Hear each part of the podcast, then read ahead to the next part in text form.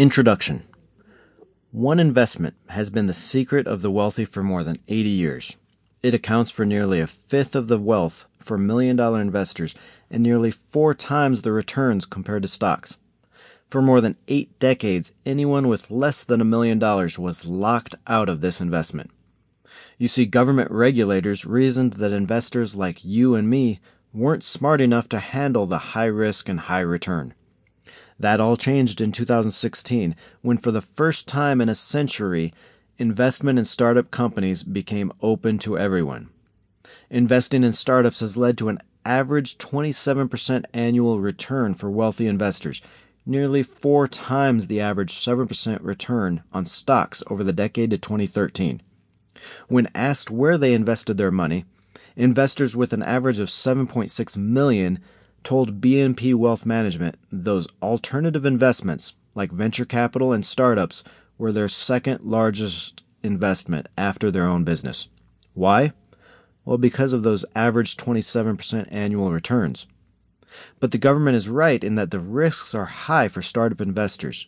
A study by Willamette University of more than 1,200 investments by angel investors found that more than half of startups fail to return even the original investment. Just a fraction of investments accounted for the vast majority of gains. But those gains in startup investing can be spectacular. Consider Peter Thiel's 2004 investment of 500,000 in Facebook as its first outside investor. Most of us weren't able to invest in the social media giant until it went public in 2012. By then, Thiel had already made $1.7 billion for a 340,000% return on his investment. My name is Joseph Hogue. I've spent nearly a decade analyzing startup investments for those venture capital firms and wealthy investors. I set up the research department for one venture capital investor and managed a team of six analysts poring over pitch material and market research to find the best startups in which to invest.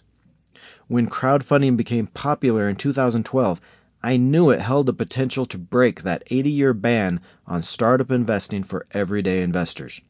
I refined my proven methodology for venture capital investing and waited for the law to be changed. Investing in startups is like nothing you've ever seen in the stock market. These companies aren't covered by analysts, and you won't find a PE value on Yahoo Finance. You won't hear other venture capital investors or angel investors sharing their process or picks on TV either. They don't want you stealing those 27% annual returns. That's what this book is all about using the process I have developed over years as a venture capital analyst to avoid the risks in startup investing and find the best deals. The process for analyzing startup investing is intense, including market research, company history, management interviews, and three valuation models that give me more certainty on potential returns. It's all here in this book. The entire process I've used to advise angel investors on pre IPO companies just a few of the topics we'll discuss. My quick checklist of what to look for in a startup to weed out the losers before wasting your time on valuation. The process I use to value startup companies for venture capital firms, including how to research the market and how to understand deal terms.